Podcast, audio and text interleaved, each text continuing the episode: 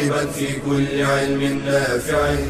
ينمو العلم ويتقدم بتقنياته ومجالاته ومعه نطور أدواتنا في تقديم العلم الشرعي. أكاديمية زاد. زاد أكاديمية ينبوعها. صاف صاف ليروي غلة الظمآن. وتعلم اللغة الفصيحة ورعاها بطريف أسلوب وحسن بيان. بشرى لنا زاد أكاديمية للعلم كالأزهار في البستان. بسم الله الرحمن الرحيم. الحمد لله رب العالمين والصلاة والسلام على أشرف الأنبياء والمرسلين سيدنا محمد وعلى آله وصحبه أجمعين. أرحب بكم أيها الإخوة والأخوات إلى هذه الحلقة الحادية والعشرين من حلقات دروس اللغة العربية في أكاديمية زاد العلمية. أسأل الله عز وجل أن ينفعنا بما نقول. درسنا سيكون عن حروف الجر. وفي الدرس السابق كنا قد انتهينا من الحديث عن المنصوبات. كانت البداية مع المرفوعات ثم انتقلنا إلى المنصوبات وطال الحديث في المنصوبات واليوم ننتقل إلى المجرورات. المرفوعات ثم المنصوبات ثم المجرورات. وهذا من أشهر التقاسيم لابواب النحو. المجرورات قسمان. المجرور بحرف الجر والمجرور بالإضافة. وهناك قسم ثالث هو المجرور بالتبعية بمعنى أن التوابع التي تتبع ما قبلها كالصفة والبدل والتوكيد والعطف هذه تابعة لما قبلها فإذا كان ما قبلها مجرورا فإنها ستكون مجرورة وتسمى ويسمى هذا النوع المجرور بالتبعية. لكن النوعان الأساسيان المجرور بحرف الجر والمجرور بالإضافة. نقف مع المجرور بحرف الجر. هناك حروف تدل على معاني في غيرها تدخل على الأسماء فتجرها. هذه الحروف هي حروف الجر تسمى حروف الجر. وفائدة هذه الحروف أنها تربط بين الأفعال والأسماء. ولذلك يقول بعضهم إنها تسمى حروف الإضافة لأنها تضيف معنى الفعل إلى الاسم. تضيف معنى الفعل إلى الاسم. وبعضهم يقول لأنها تجر الأفعال إلى الأسماء ولكن سميت حروف الجر لأنها تجر ما بعدها. فهي حروف سميت بعملها. ما تعمل؟ ماذا تعمل؟ هي تعمل الجر. فهي تجر الاسم الذي يأتي بعدها فلذلك تسمى حروف الجر. وبعض النحاة يسميها حروف الخفض على اعتبار أن مصطلح الخفض مصطلح آخر من هو يساوي الجر. فإذا رأيت حروف الخفض فاعلم أنها حروف الجر. وهذا وهذا المصطلح استعمله صاحب متن الآج الرومية فيتنبه لذلك. هذه الحروف إذن تسمى حروف الجر وهي تجر الاسم الذي بعدها. وهذه الحروف لها معاني. هذه الحروف لها معاني تدل على معاني.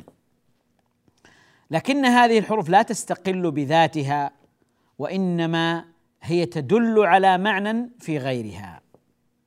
تدل على معنى إذا دخلت على الاسم الذي بعدها. فإذا هي رابطة بين الفعل أو الحدث وبين الاسم الذي بعدها فهي تربط بين هذين الركنين.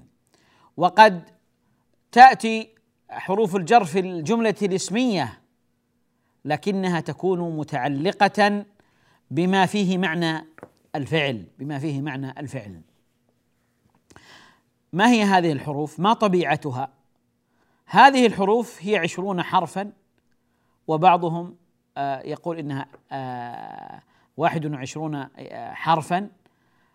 سبق أن ذكرنا بعضا منها في الاستثناء في باب الاستثناء خلا وعدا. فإنها قد تجر ما بعدها فتكون حرف جر فتكون حرف جر. وهناك حروف مختلف فيها وهناك حروف استعملها بعض العرب. حروف جر لكن اللغة المشهورة الشائعة. آه، لا لا لا تستعملها حروف جر.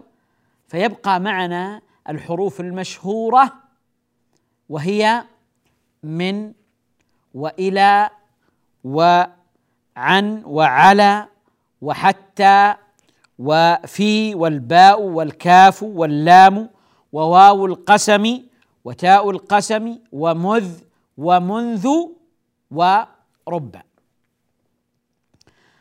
هذه هذه الحروف تأتي بعض يأتي بعضها على حرف واحد مثل الباء واللام والكاف وواو القسم وتاء القسم. هذه خمسة حروف من حروف الجر تأتي على حرف واحد. صورتها حرف واحد. وهناك حروف تأتي على حرفين. من وعن ومذ آه، وما أشبه ذلك. ومنها ما يأتي على ثلاثة أحرف مثل على وإلى ورب ومنذ وهناك ما يأتي على أربعة أحرف وهو الحرف حتى. حتى. أيضا هذه الحروف تدخل على الاسم الظاهر وتدخل على الضمير. منه منك عنك إليك. تدخل على الاسم الظاهر وتدخل أيضا على الضمير تدخل على المضمر. لكن بعضها لا يدخل إلا على الاسم الظاهر لا يدخل إلا على الاسم الظاهر. الظاهر.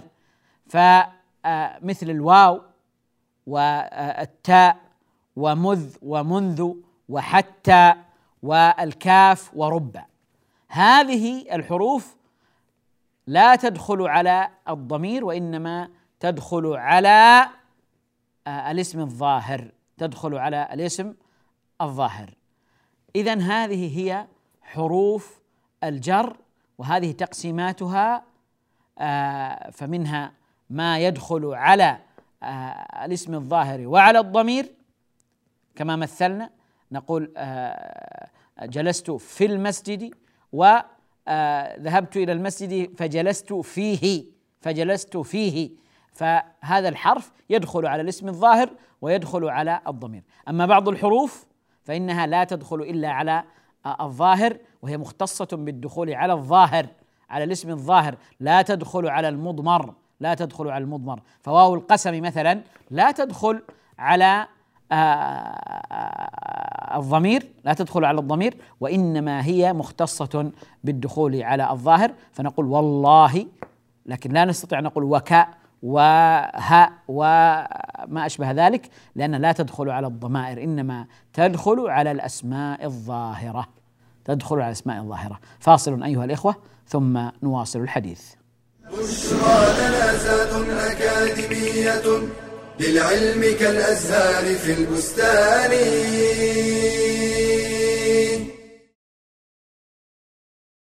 قد خلت من قبلكم سنن فسيروا في الأرض فانظروا كيف كان عاقبة المكذبين.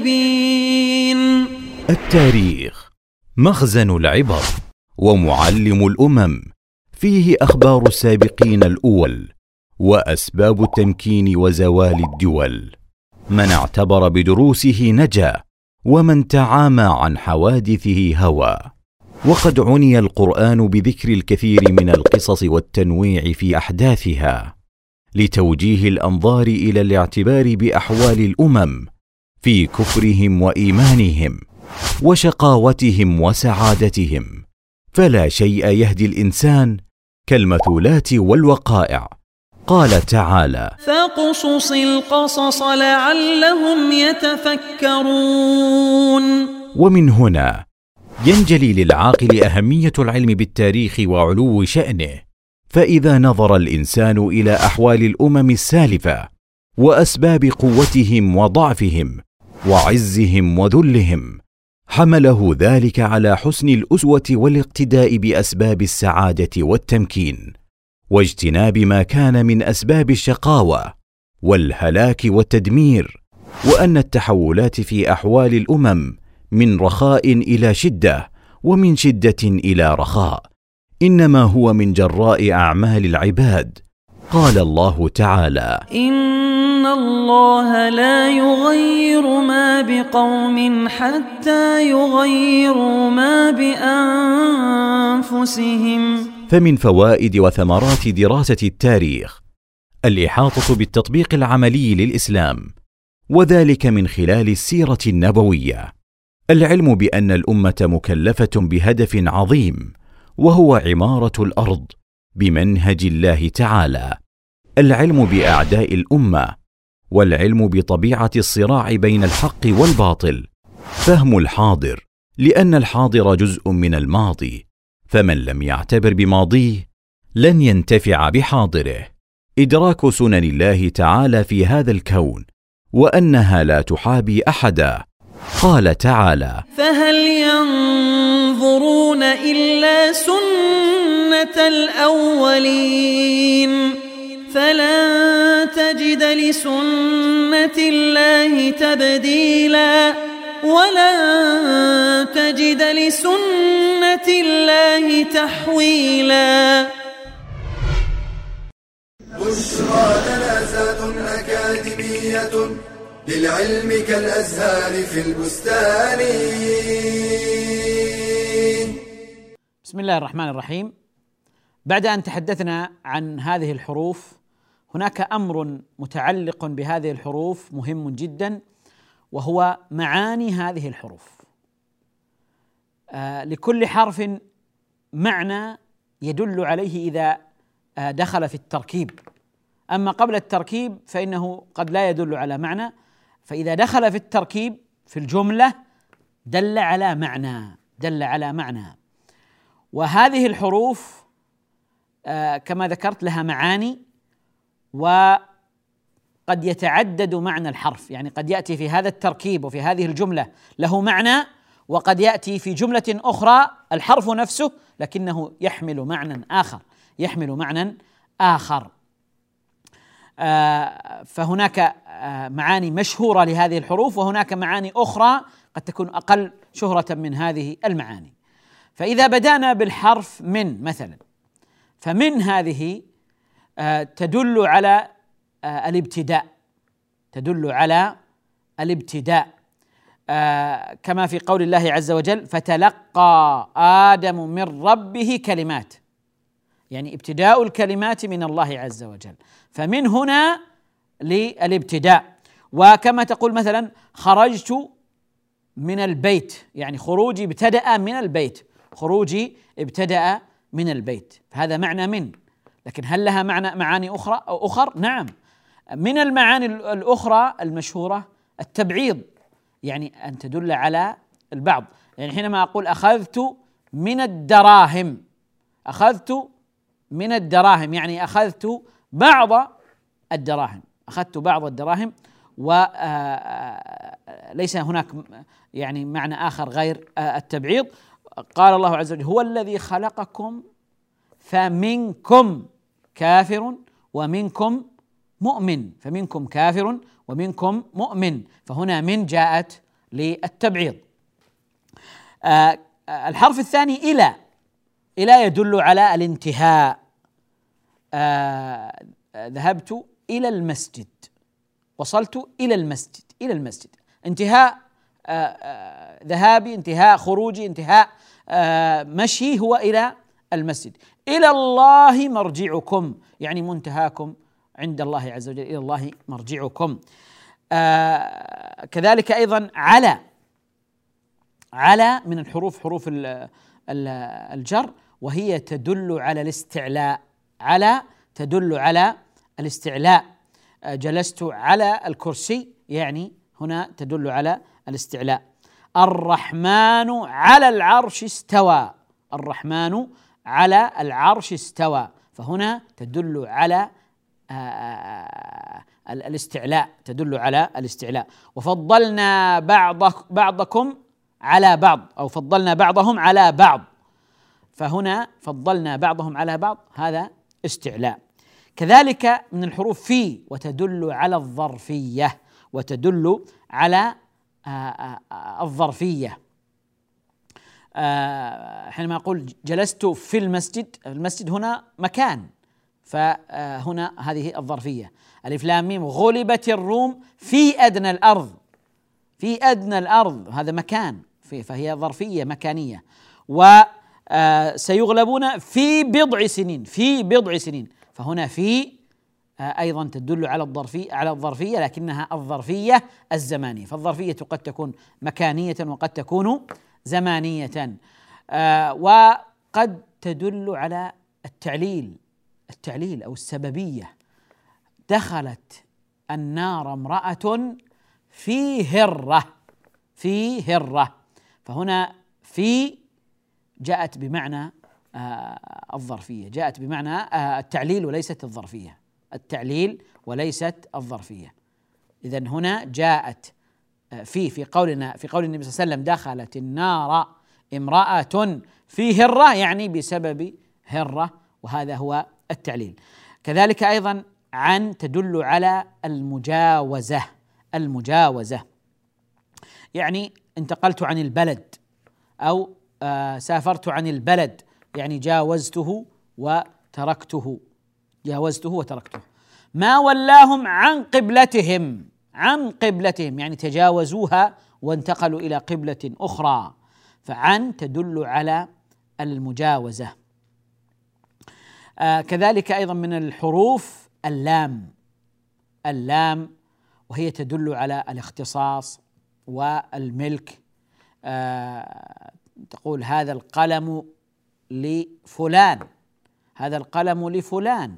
فهنا آه يعني يدل على أن هذا القلم خاص به أن هذا القلم ملك له أن هذا القلم آه له لا لغيره. قال الله عز وجل لله ما في السماوات وما في الأرض. لله ملك السماوات والأرض. فهنا اللام للاختصاص للملك. وقد تأتي اللام للتعليل. وقد تأتي اللام للتعليل.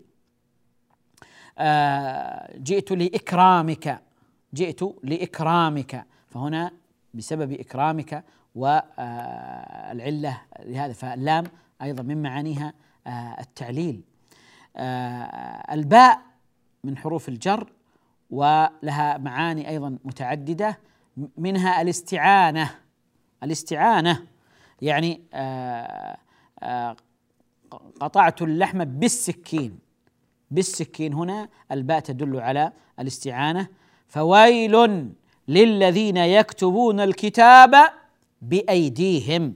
فويل للذين يكتبون الكتاب بأيديهم. فهنا استعانوا بأيديهم. فالباء هنا تدل على الاستعانة. وقد تدل على السببية. آه آه ادخلوا الجنة بما كنتم بما كنتم. فهنا الباء آه تدل على السببية تدل على السببية. وتقول عاقبته بذنبه عاقبته بذنبه. يعني عاقبته بسبب ماذا؟ بسبب ذنبه. فالباء هنا تدل على السببية. وقد تدل على الإلصاق الإلصاق. يعني أخذت بيده أخذت بيده أمسكت بيده يعني ملاصقا له. وقد تدل على الظرفية أيضا. قد تدل على الظرفية. أنا أقيم بمكة. أقيم بمكة. فهنا الباء للظرفية. قال الله عز وجل آه إن أول بيت وضع للناس للذي ببكة مباركة.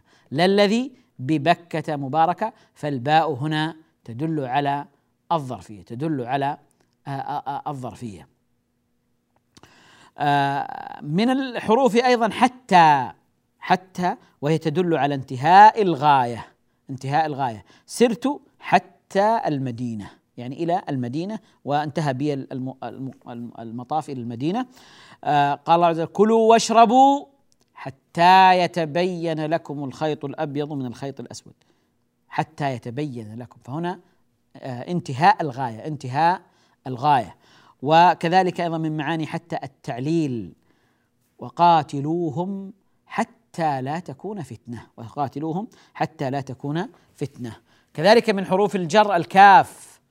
وتفيد التشبيه. وتفيد التشبيه. آه فلان كالأسد. فلان كالأسد. فهو آه، يشير إلى تشبيه فلان بالأسد فالكاف هنا جاءت ويقصد بها التشبيه. وكذلك أيضا منه قول الله عز وجل يوم تكون السماء كالمهل وتكون الجبال كالعهن. فهنا الكاف تدل على التشبيه فمعناها الأساسي هذه الكاف تدل على التشبيه.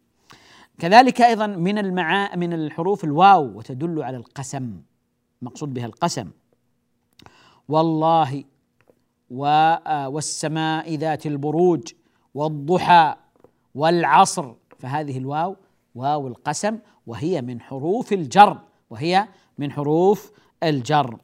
وهذه آه، آه، الواو هي أم باب حروف القسم وتدخل على المقسم به سواء يعني كان اسما يعني سواء كان لفظ الجلالة أو غير لفظ الجلالة. من الحروف أيضا التاء وهي حرف جر وهي تدل على القسم ولكنها مختصة بالدخول على لفظ الجلالة. آه تالله آه لا افعلن آه قالوا تالله إنك لفي ضلالك القديم. قالوا تالله إن كدت لتردين. آه وورد عن بعض العرب أنهم يقولون تربي الكعبة. آه لكن المشهور أن التاء هذه تدخل على لفظ الجلالة فقط. على لفظ الجلالة. كذلك أيضا من الحروف مذ ومنذ وهي تدل على ابتداء الغاية. آه، أتيتك مذ ساعة وما رأيتك منذ يومين. وأيضا من الحروف رب وهي تدل على التقليل وتدل على التكثير. تدل على التقليل وتدل على التكثير. آه، رب قلم أقوى من سيف. رب قلم أقوى من سيف هذا للتقليل. و أيضا للتكثير تستعمل للتكثير. رب اخ لك لم تلده أمك. رب اخ لك لم تلده أمك. اذا هذه الحروف تحمل معاني آه، تدل عليها إذا دخلت في كلام وفي جملة ودخلت على الاسم فإنها تدل على معاني. تشتهر هذه الحروف بمعاني مشهورة. فاصل أيها الإخوة ثم نواصل الحديث إن شاء الله تعالى. بشرى لنا أكاديمية للعلم كالأزهار في البستان.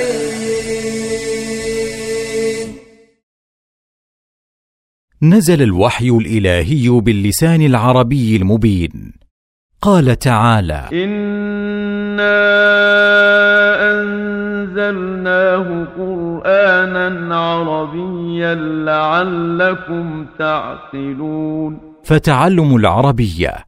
يسهل فقه معاني الكتاب والسنة وكلام السلف.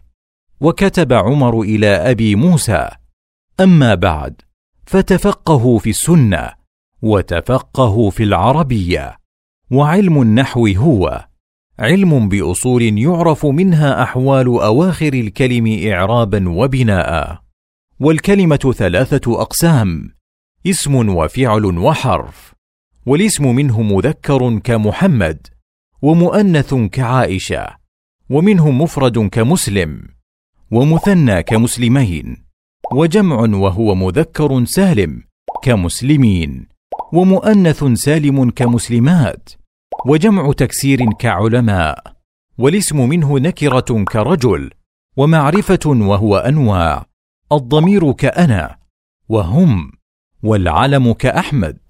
واسم إشارة كأولاء والاسم الموصول كالذي والمعرف بأل كالرجل وبالإضافة كطالب العلم والإعراب هو. تغيير أواخر الكلم لاختلاف العوامل الداخلة عليها لفظا أو تقديرا وعكسه البناء وأقسام الإعراب أربعة الرفع وعلامته الأصلية الضمة والنصب وعلامته الأصلية.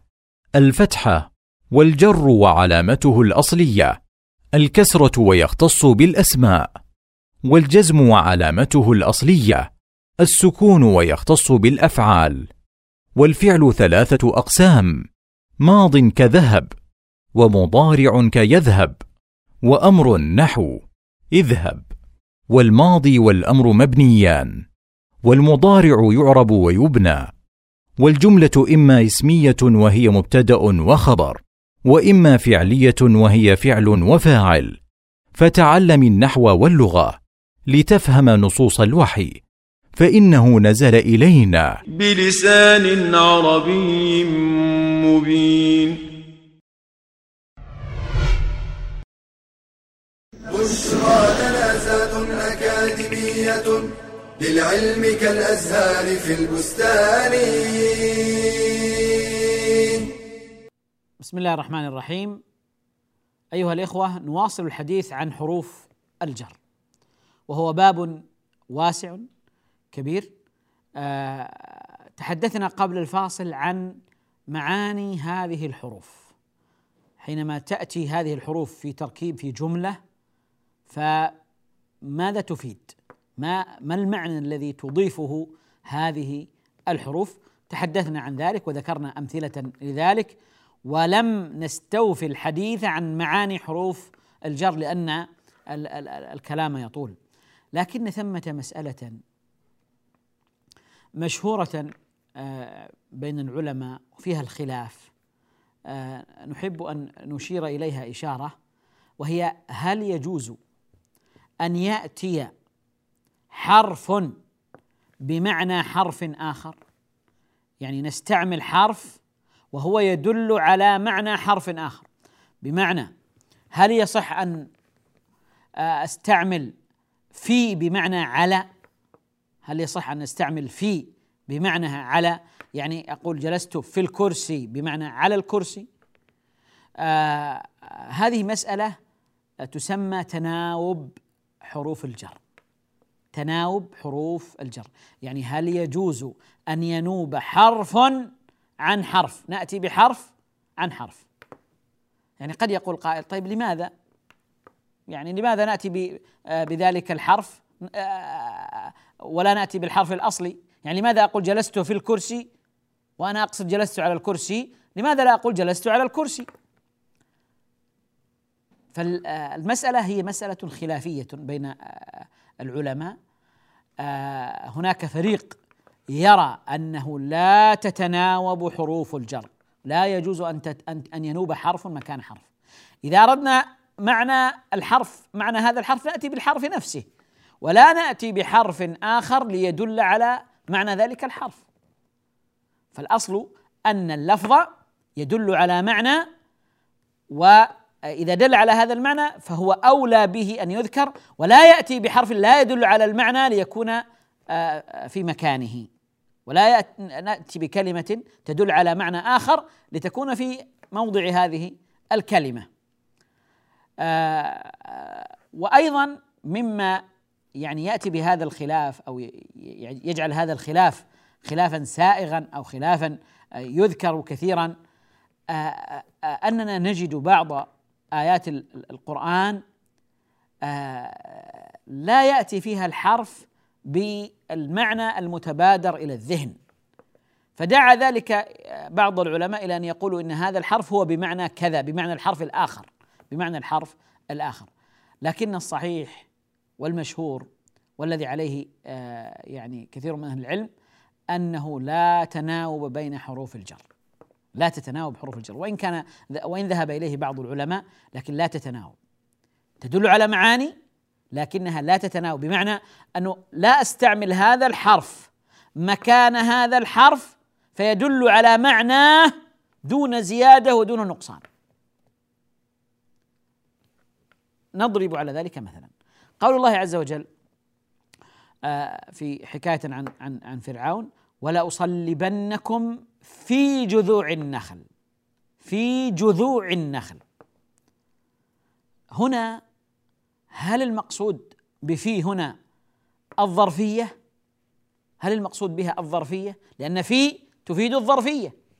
فهل المقصود الظرفية؟ أو أن لها معنى آخر. هناك من ذهب إلى أن في هنا بمعنى على. لأصلبنكم على جذوع آه، آه، فهل هنا هذه الآية تدخل في باب التناوب؟ فيكون في نابت مناب على مثلا. الذين يقولون بجواز التناوب يقولون نعم في هنا بمعنى على. والذين لا يجيزون ذلك يقولون لا إن في هنا آه ليست نائبة عن على وإنما هي مقصودة آه تفيد آه الظرفية لكنها ليست الظرفية الحسية بمعنى ليست آه، أن يعني ليس المقصود أنه يصلبهم وهم داخل جذوع النخل لأنه هذا لا يتصور ولكن قالوا إن استعمال الحرف هنا في له دلالة خاصة دلالة كبيرة جدا لا لو كان لو كانت على لما دلت عليها. يعني بمعنى أنه لو جئنا بعلى لا تدل على المعنى الذي جاءت به فيه. ماذا؟ ماذا يقولون؟ يقولون إنه من شدة تهديده لهم أنه سيصلبهم حتى يظن الرائي أنهم بداخل جذوع النخل. حتى يظن الرائي أنهم بداخل جذوع النخل حتى كأنهم فيها وليسوا يعني مبتعدين عنها أو آه، يعني عليها وإنما فيها. من شدة تهديده لهم وصلب يصلبهم حتى يظن الرائي أنهم في داخل هذه الجذوع في داخل هذه الجذوع. اذا هذا هذه دعوة للتدبر آه في كتاب الله عز وجل أن آه الإنسان إذا رأى الآية ووجد فيها حرفا قد يدل على معنى حرف آه لا شك آه أن أن المعنى مختلف. المعنى مختلف وأن هناك حكمة من إيراد هذا الحرف من إيراد هذا الحرف وإن جاء على غير المعنى المتبادر أو المعروف أو المشهور لهذا الحرف. وإن جاء بمعنى أو بما يدل على أنه كأنه بمعنى حرف آخر فإننا لا نقول بالتناوب لا نقول بالتناوب. وهناك أيضا آه، يعني يذهب بعض العلماء إلى أن آه، أن القول بالتضمين يعني أن يضمن الفعل معنى فعل آخر. أن يضمن الفعل معنى فعل آخر ليتناسب مع هذا الحرف. فهذه مسألة أخرى مسألة التضمين أيضا. آه، تجعل القائلين بعدم التناوب آه، يتمسكون بالتضمين ويقولون إن آه، إن القول بالتضمين أن هذا الفعل يدل على المعنى الذي يدل عليه لفظه ويدل على معنى آخر لفعل آخر. يتناسب مع حرف الجر يتناسب مع حرف الجر الذي يأتي بعده فكأننا جئنا بمعنيين فكأننا جئنا بمعنيين. ولا نريد أن نطيل في هذا لكن خلاصة الكلام أن هذه الحروف حروف الجر تأتي على معاني هي مشهورة ومضطردة وكثيرة فيها. فإذا جاءت وكأنها تدل على معنى حرف آخر فهل نقول بالتناوب؟ أو نقول لا ليس هناك تناوب نقول مثلا بالتضمين هذه المسألة كما ذكرنا مسألة خلافية لكن القول بعدم التناوب هو الأصح وهو الذي يتوافق مع طبيعة الكلام ودلالة الكلام هو أولى من التناوب. آه، بهذا القدر أيها الإخوة نكون قد أتينا على جزء كبير من حروف الجر تعريف هذه الحروف والمقصود بها ومعاني هذه آه، الحروف إلى أن نلتقي في درس قادم. أستودعكم الله. والسلام عليكم ورحمة الله وبركاته. يا راغبا في كل علم نافع متطلعا لزيادة الإيمان وتريد سهلا النوال ميسرا يأتيك ميسورا بأي مكان.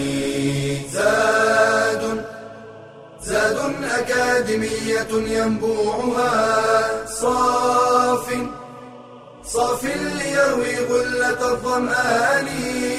وتعلم اللغة الفصيحة ورعاها بطريف أسلوب وحسن بيان. بشرى لنا زاد أكاديمية للعلم كالأزهار في البستان.